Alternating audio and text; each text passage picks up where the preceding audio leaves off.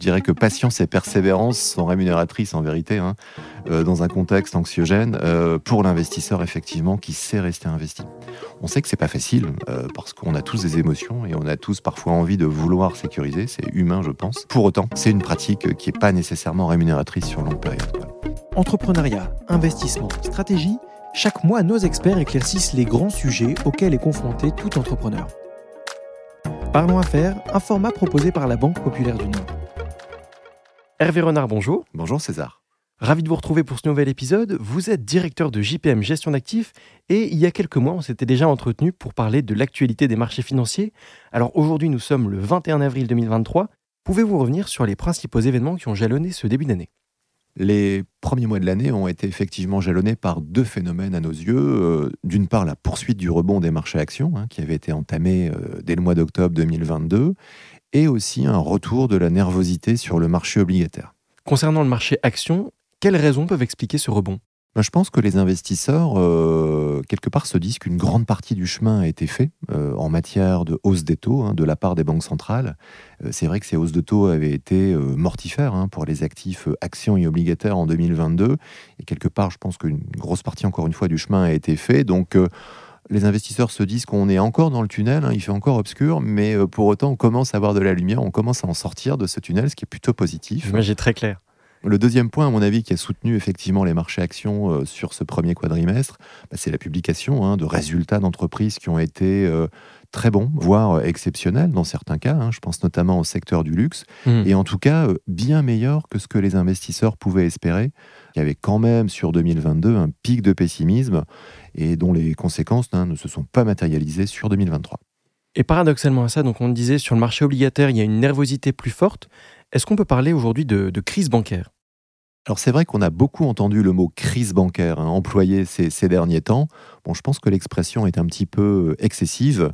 Déjà, quand on regarde la performance boursière hein, des, banques européennes hein, euh, au cours de ce premier quadrimestre, aux alentours de plus 8% à aujourd'hui, on ne peut pas dire que ça illustre le fait qu'on a une crise bancaire.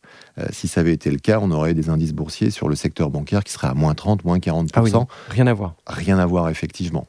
Deuxièmement, en période de crise bancaire, on a des banques hein, qui ne se font plus confiance, qui ne se prêtent plus d'argent entre elles. Donc le marché interbancaire est vraiment paralysé. Et de ce fait, les banques qui ont besoin de liquidités sont amenées à se tourner vers la Banque Centrale Européenne. Hmm. Hein, on appelle ça, en fait, la facilité de prêt marginal, dont peut bénéficier effectivement une banque auprès de la BCE. Et en fait, quand on regarde ces statistiques hein, qui sont publiées par la BCE en matière de, facilité de prêt marginal, elles sont quasiment pas utilisées. C'est quasi zéro. Euh, pour mémoire, en 2009, en 2012, on avait des utilisations qui étaient massives, hein, de, parfois de plusieurs dizaines de milliards d'euros. Donc à ce titre-là, je pense que oui, il y a eu un stress bancaire ponctuel sur des sujets effectivement tels que SVB et Crédit Suisse, comme vous l'évoquiez, César, mais pas de crise bancaire structurelle. Très bien. Donc, est-ce qu'on en a fini maintenant avec le, sujet de la crise bancaire? Est-ce qu'on peut dire que tout ça est derrière nous? Alors, paradoxalement, euh, pas nécessairement. En fait, euh, aux États-Unis, on a un marché euh, bancaire qui est très atomisé, hein, c'est-à-dire qu'il y a à peu près 4300 banques aux États-Unis aujourd'hui.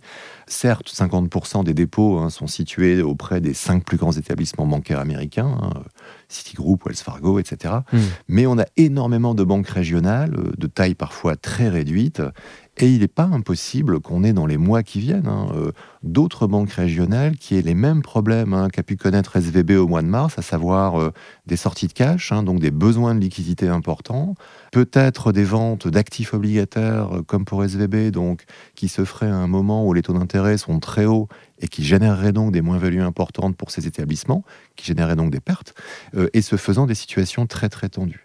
Donc pas impossible qu'on ait un retour finalement hein, de quelques événements hein, compliqués sur des banques régionales américaines.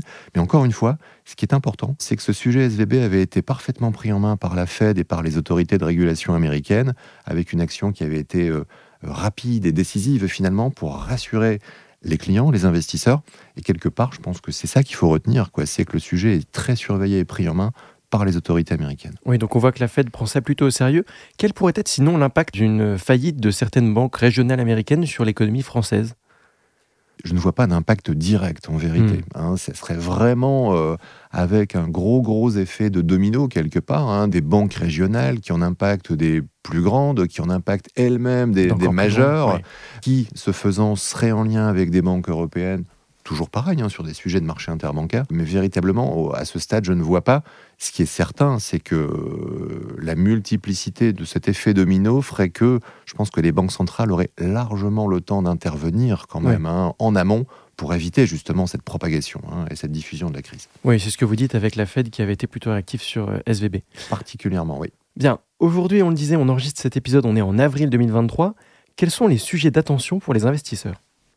Alors, il y a deux sujets hein, qui sont particulièrement étudiés par les gérants d'actifs, les investisseurs. hein. C'est naturellement l'inflation et le risque de récession économique. Alors, sur le sujet de l'inflation, hein, c'est un sujet central parce que c'est effectivement l'inflation qui va conditionner hein, la politique monétaire des banques centrales, donc la BCE ou la Mhm. Fed aux États-Unis, et par là même les hausses de taux éventuelles qu'on pourrait avoir. Sur ce sujet, ce qu'on observe, c'est qu'on a des statistiques d'inflation qui mettent en évidence une inflation qui se dégonfle, qui diminue Oui. doucement, parce que notamment on a des prix euh, énergétiques hein, qui ont beaucoup diminué par rapport à ce qu'on a pu avoir il y a de ça 12 mois, c'est-à-dire juste post-conflit ukrainien. C'est bien, euh, pour autant le combat n'est pas terminé sur ce sujet de l'inflation, parce qu'on a encore des prix alimentaires qui continuent à augmenter. Bien sûr. oui. qu'on le voit tous régulièrement hein, quand on fait notre shopping, nos courses. Et on a aussi un marché de l'emploi qui est très très fort, avec des augmentations de salaires qui sont observées, je dirais, tant en Europe qu'aux États-Unis, encore plus sans doute aux États-Unis qu'en Europe. C'est lié à l'état du marché du travail américain et français? C'est ça, on a des, taux de chômage, hein, tant aux États-Unis qu'en Europe, qui sont sur des plus bas historiques. hein. Euh, on est aux alentours de, de 3,5% à peu près aux États-Unis, ce qui est vraiment un, point bas historique. Euh, et ce faisant, une entreprise qui veut recruter euh, a nécessairement besoin d'aller euh, chasser finalement le collaborateur chez un concurrent ou un confrère, et ce faisant, naturellement, lui proposer une rémunération qui est plus élevée.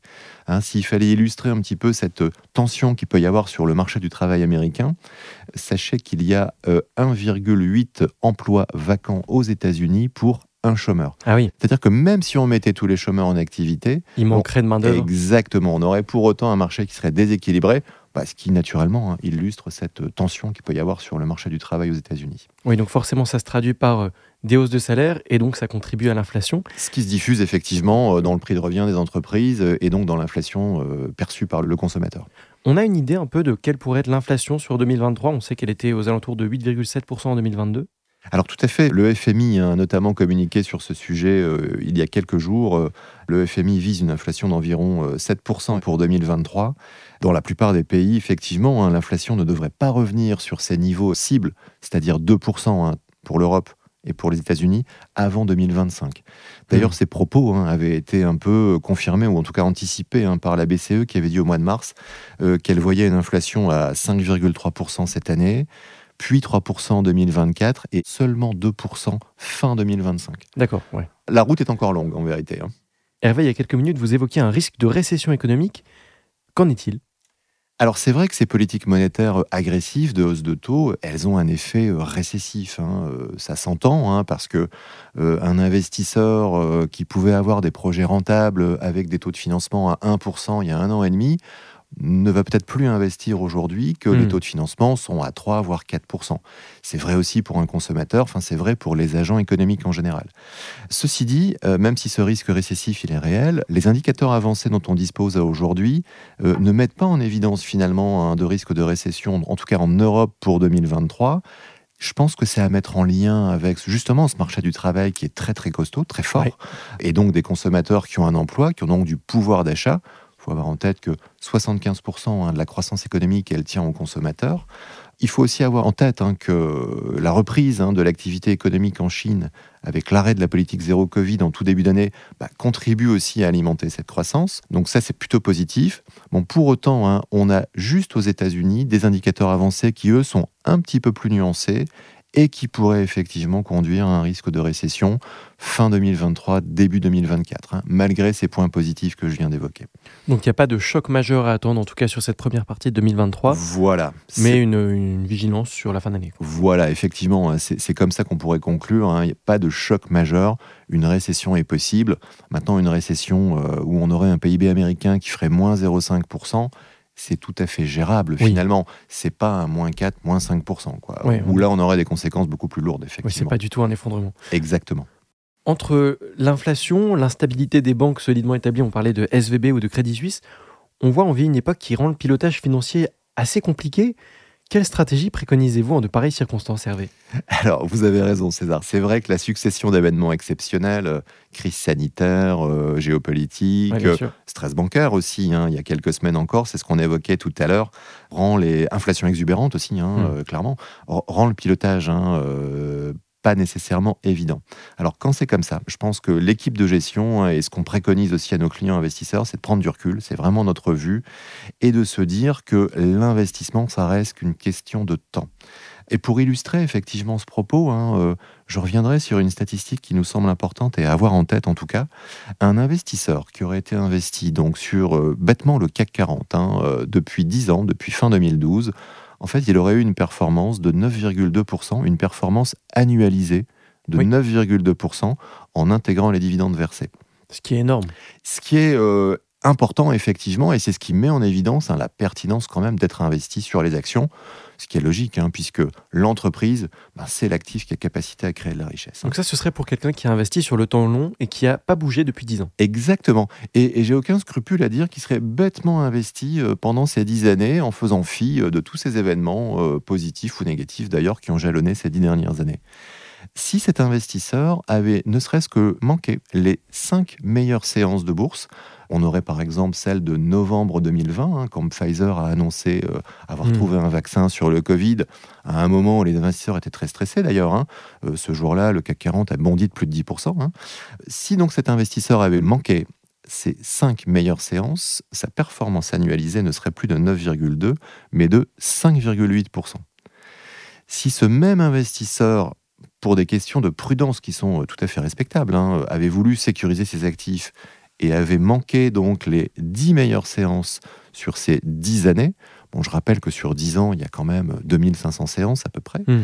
euh, sa performance annualisée passerait maintenant à 3,6%, c'est-à-dire presque un tiers de la performance où effectivement il était resté investi non-stop pendant ces 10 ans. Ce que j'entends, c'est qu'il vaut mieux rester sur le temps long et au fond faire confiance à un, paquebot qui, avance droit, même si de temps en temps il y a quelques virages, plutôt que de déplacer ses investissements tout le temps dès qu'il y a une petite crise alors effectivement, on peut, c'est tout à fait ça. Hein. On, le résume en disant que, allez, je dirais que patience et persévérance sont rémunératrices en vérité, hein, euh, dans un contexte anxiogène euh, pour l'investisseur effectivement qui sait rester investi. On sait que c'est pas facile euh, parce qu'on a tous des émotions et on a tous parfois envie de vouloir sécuriser. C'est humain, je pense. Pour autant, c'est une pratique qui est pas nécessairement rémunératrice sur longue période, quoi. Merci Hervé. Je vous en prie. Merci d'avoir écouté cet épisode. Vous souhaitez en savoir plus? Votre conseiller en gestion du patrimoine se tient à votre disposition pour réaliser avec vous un point personnalisé. Parlons Affaires, un podcast proposé par la Banque Populaire du Nord.